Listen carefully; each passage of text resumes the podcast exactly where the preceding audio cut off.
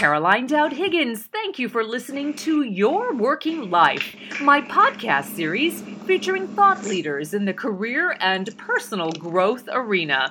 You spend a significant portion of your life at work, so my goal is to provide you with tools, inspiration, and resources so you can enjoy your career and love your life. And today I am delighted to welcome my very special guest, Ann Fishman. Ann, welcome to the show. Oh, thank you so much. It's wonderful to be here. I am really excited to dive into a juicy conversation about your new book, Marketing to the Millennial Woman, what everybody wants to know. But, Ann, let me share your bio with our listening audience. Thank you. Ann Fishman is a leading expert in providing insights into the preferences, trends, and buying habits of each of America's six generations in the emerging field of generational trends. She's a recipient of four research fellowships awarded to her by the U.S. Senate Special Committee on Aging. She created the National Mentor Corps and a national workshop on intergenerational issues. She authored and edited Lifelong Learning for an Aging Society and Intergenerational Mentoring. And again, her brand new book is Marketing to the Millennial Woman. So, Ann, let's dive right in. First, let's oh, set great. this up for the audience. So, you're a generational expert, but help us understand who are the millennials? Uh, the millennials are young Americans who were born from 1982 to the year 2000. And the reason that everybody is so interested in them, because it's like they forgot every other generation, but the reason they're so interested in millennials in general is that there are 80 million millennials out there. That's more than there are British people or French people or Spanish people. Wow. Uh, and in women, there are 40 million millennial women. And that means there are more millennial women than there are Canadians or Australians or North Koreans. So we do have to pay attention to this large group of women who are bigger than some countries. My goodness, Ann, thank you for putting it in perspective. I had no idea about those numbers. So, correct me if I'm wrong, is the millennial term only used in the US or is this a phenomenon that other countries embrace as well? Well, this is something that, that is kind of a pet peeve of mine. People will say British millennials or Yeah. they, and when they, they refer to this term, they mean people born after the year 2000. Okay. But because generations are formed by the history that happened during a generation's formative years, you cannot say compare British millennials to American millennials to French millennials because they all had a different history. Yeah. That Yeah. it's it it works on history. That's what makes it great. But that also don't think it's worldwide millennials. Thank you. Thank you for clarifying. That's very, very important. So, and it's incredible to me that the millennials are impacting our workplace. And I understand that in 2020, they're going to be 50% of the American workforce. So, talk to me a little bit more about the millennial impact over time. Well, Caroline, they're changing everything they touch. And it's not a bad thing to do simply because there are so many of them. yeah. They are the 500 pound gorilla in the room. In that, if you have 80 million new Americans who are in the business and will be 50% of the business community by 2020, they're going to be your employees, they're going to be your market, they're going to be your boss and your manager. We have to get to know them. So, across the board, I don't I, I just saw that they're adding some things to golf to make it more of a team sport because millennials are all interested in teamwork. Right. Across the board, they are changing from sports to fashion to how an office is run. You have to understand about millennials and millennial women in particular. The reason I wrote this book just about the women is because these women are different from any women, any group of American women we've seen in the last 100 years. So if you don't understand, you cannot lump all women together. But if you can say this large group of 40 million women were raised with the same history, it doesn't mean they're all alike, but it does mean that you know what it's like to walk in their shoes. Yeah. Yeah. So I was at a conference the other day, Ann, and I heard uh, the speaker talk about Gen Z, which is coming on the tails of the millennials. So, how will our millennials, who are all the buzz, work with the next generation coming of Oh, age? Gen Z is they're like little dogs, nip, little puppies nipping at the heels of millennials and the rest of us. Yeah. They are a huge generation. They are totally different from millennials because they've had a different history during their formative years. And millennials will be will work great with them because this is the millennials are the first generation in and the last three that has been team oriented. Mm. They like to talk, they like to share, and consequently they will be wonderful mentors. They won't consider mentoring to be something they don't want to do. They will consider mentoring to be another way to communicate. So I think millennial bosses and managers will be absolutely terrific with Generation Z. That's encouraging because I see mentorship as a great quality in, in strong leaders. So I'm I'm encouraged. That's wonderful to hear. Yeah, we may have more mentors than we have mentees, you know. So uh, nu- numerically, is Gen Z close to the size of, of the millennials or, or not so? Well, I read something the other day that said there were about 60 million of them. Everybody has different cutoff dates. Yeah. But and we don't know when that generation is going to end. I we see. know that it begins in the year 2001, but we haven't seen the end of it yet. So for that reason, uh, I would say they would be almost as large, if not larger. So you have to be on top of Gen Z. Maybe at another time we can do something about Gen Z. But the point is, is that millennials are a large generation. They have to be respected. And Gen Z is a large generation. They have to be respected. Yeah, absolutely. So, Ann, let's get to a, a timely current affairs reality. We're in the midst of a 2016 presidential election campaign. Oh, and yes. everybody wants the millennial vote. So let's slice it a little bit and, and skew to our audience, which is women on your working life. How does the presidential candidate, whichever one, you know, anyone chooses as they're listening to the show, how do they gain the vote of millennial women?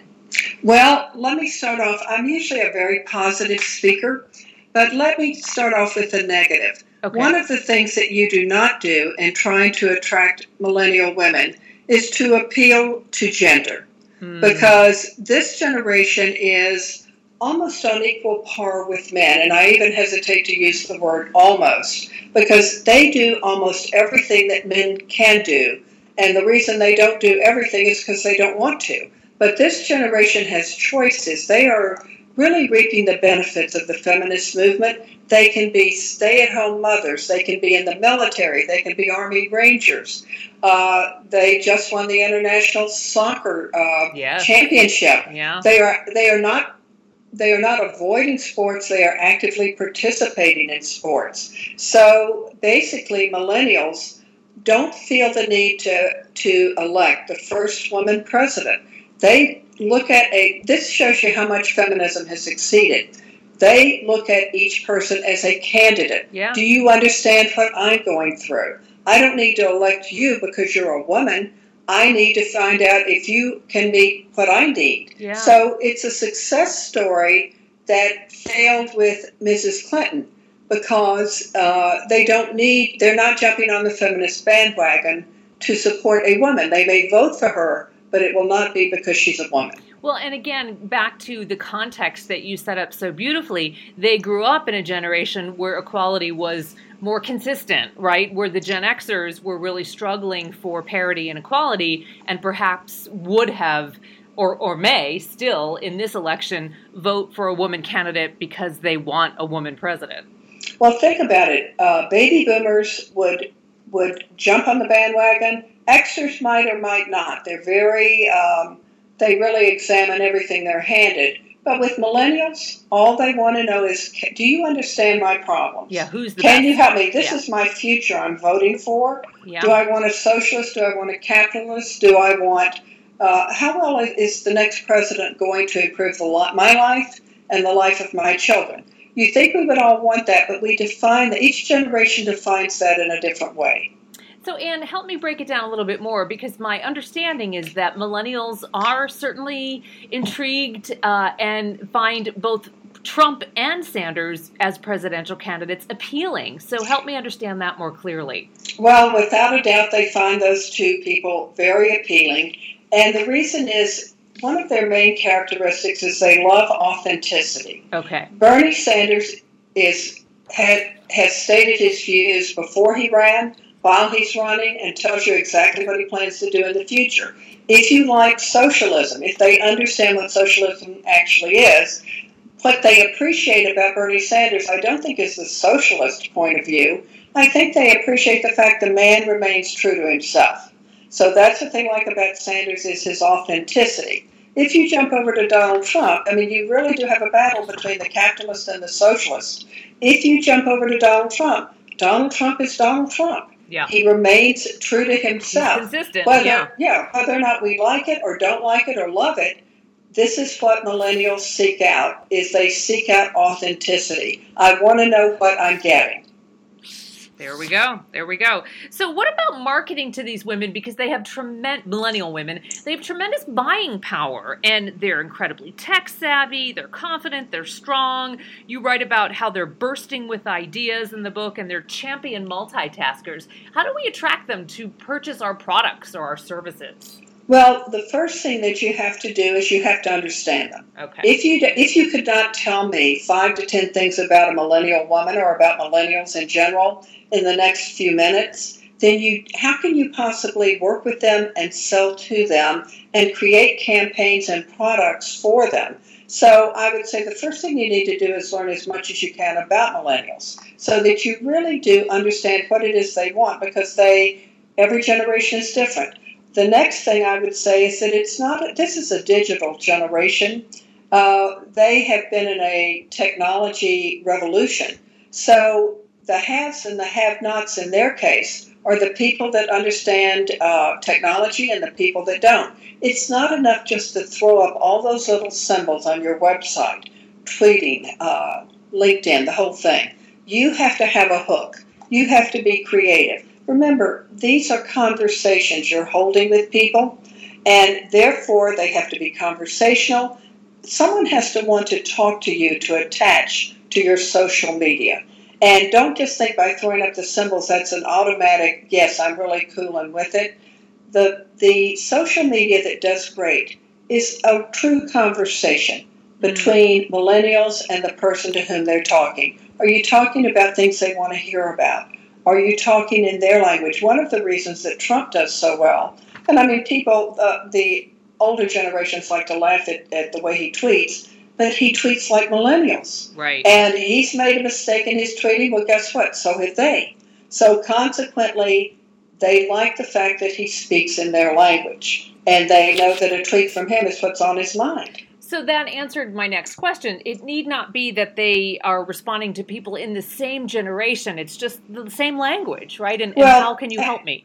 Well, I think this, yes, I think it's really important to speak in a person's language. And that can go both ways. If I'm talking to a person from the silent generation, a person who's a baby boomer, a person who's Gen X, Mhm. uh, you really have to speak in their language just like they have to. If you're after millennial business, you better be able to talk in their language, which is 140 characters.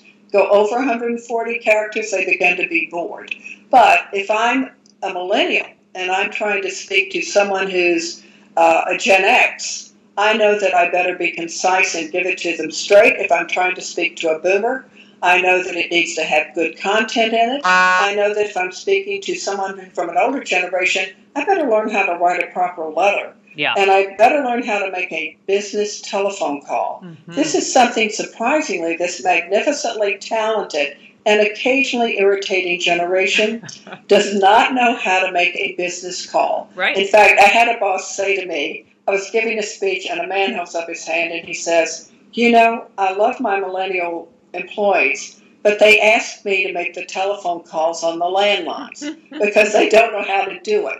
Millennials need uh, tutoring and Yeah. mentoring in the soft skills. Yeah. They have, because they are so tech oriented, they have lost a little bit of their ability to pick up facial expressions, to listen for verbal cues, to read body language. So, consequently, the best thing you can do if you're employing them is to help them sharpen up a little bit because they do want to move ahead.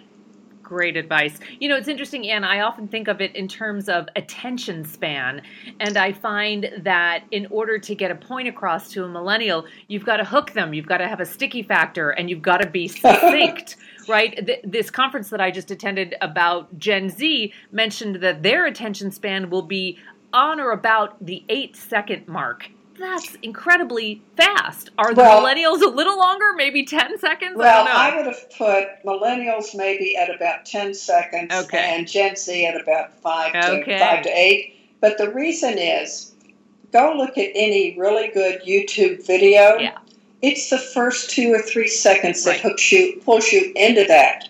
It is the headline that pulls you into that uh, blog entry. That's what we have given them. Is we have given them headlines and 140 characters. So we're reaping what we've been sowing, meaning that this is your dig, and it's good for them because this is the world, this is their future. Now the interesting thing is what they're doing to balance that out is they're going back to reading books, and I find that fascinating. Remember, this is the generation raised on 800 page Harry Potter books Right.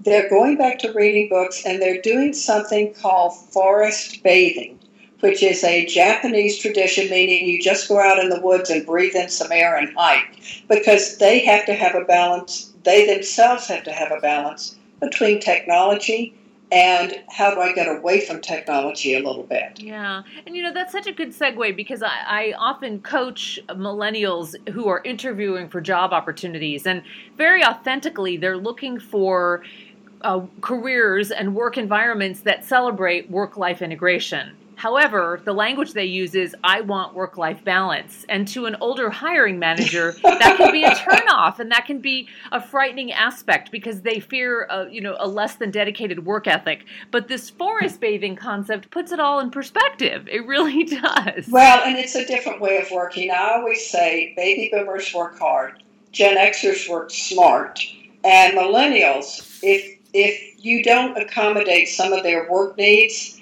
they're going to go uh, rogue on you and become an entrepreneur. Yeah. So yeah. that's the reason a company like LinkedIn, LinkedIn knows they want a balance between family and work. LinkedIn has a cafeteria. They let them invite their friends and family to eat free with them at the cafeteria.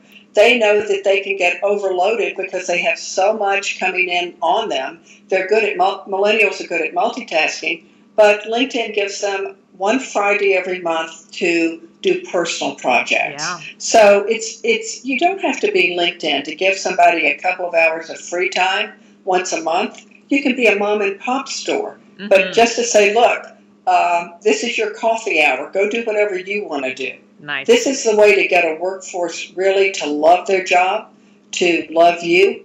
You know, when they come into your store, when you're working with them, find a way to give them a little peace and quiet from the digital world. Because if you've ever sat on a plane by a millennial, what they do is they put in their earplugs, they do not talk to you on an eight hour trip. And consequently, I used to think it was bad manners. It's not, it's their way of drawing boundaries to get a little bit of peace and quiet in a very busy digital world. We can learn so much from each other and it's just beautiful to hear these descriptions and, and hear how we can relate and enjoy the differences celebrate the differences so ann let's end before we talk about the book because it is extraordinary i have learned so oh, much thank you.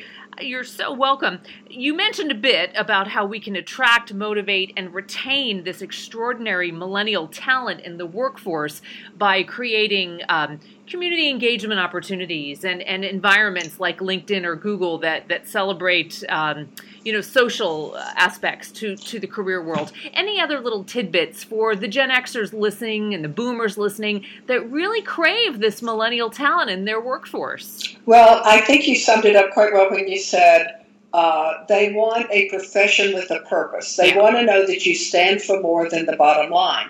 And this generation will change the world by insisting that corporate America do something beside its work, that it has to leave a really good history behind them. But another thing you can do is to understand this is a team. They have been team taught, team graded, given trophies for just showing up for team sports. Right. Consequently, they think in terms of the group. That's not a bad thing because they want to, they want to promote you. They want to promote your project. They want to promote your services and your products. They want to be a part of your PR, of your product development, of your marketing. The more you can include and engage a millennial, the more likely you are to keep them because they feel like they want bragging rights. I work for company ABC, and ABC can be, as I said, small or big, but they want a company that they want to be, they are part of the company. This is part of their brand. So every time you think about why I want to keep this millennial or I want to get this millennial, remember that they want to be included. And if you point out what you stand for, how they will be included, and how you do understand that they have needs, and this company intends to, uh, just like with all generations, the, the happier the employee, the more productive the employee. So it pays to get to know, to revisit baby boomers. No one ever thinks about Gen Xers, frankly, to get to know Gen Xers, to understand millennials' needs because there's so many of them, and to get ready for Gen Z's needs. And they're coming. yeah, yes, they are. Ann Fishman, what a joy to have you on the show. Let's talk about the book, Marketing to the Millennial Woman. It is extraordinary. I'm holding it in my hand, and I have learned so much by reading it and from you today. How can we buy your book? Oh, you can find, thank you so much. You can find it on Amazon.com. And you can just type in Ann Fishman or you can type in Marketing to the Millennial Woman and it will pop right up. It's really, I made it readable. You I did. don't like big books that I keep on the side of the bed and never read. So this one is extremely readable and enough to get you read it on Friday. You can put it into action on Monday. I agree. I've got it dog eared and highlighted Good. and underlined, and I keep it on my desk and I refer to it often. Thank and I, you. I That's, want a, that's a real compliment. Well, I do it- appreciate it's my it. pleasure. You you earned it. I want to remind our listeners too. Your website is annfishman.com. You are also very active on Facebook and Twitter. And if I recall, your Twitter handle is at Ann Fishman. It is, and I try to put out at least four tweets a day on something that's relevant. I've been focusing more on millennials lately, but basically, I really concentrate on all six generations. We have six living generations. So if you follow me on Twitter, if you visit the website, I try to put in blog entries from time to time on things of importance. You can kind of keep up a bit by following the blog entries, by following me on Twitter, and I'm uh, going more into LinkedIn and to Facebook as we speak because frankly you can't do it all at once. I'm not a millennial, so I'm, I'm And I'm that's really okay. Yeah, yes, it's we, fine. We celebrate those differences, and, and I couldn't agree with you more. If we're to get along in this multi generational uh, global sandbox, we need to learn about each other, and you are a tremendous resource for that. Oh, thank you so much, and thank you so much for having me. And it's been a joy. I wish you continued success with the book, and I hope to meet you in person someday soon. I do too. Thank you so much. Thank you, Ann. And I want to thank all of you for tuning in to Your Working Life, where my goal is to help you design your career destiny so it doesn't happen by default. Career and life satisfaction is possible, and it's time to embrace what you love doing so you can do more of it. My show is now available on iTunes, YouTube, Podbean, and Stitcher. Leave a comment because I always appreciate hearing from my listeners. I'm Caroline Dowd Higgins. Take good care.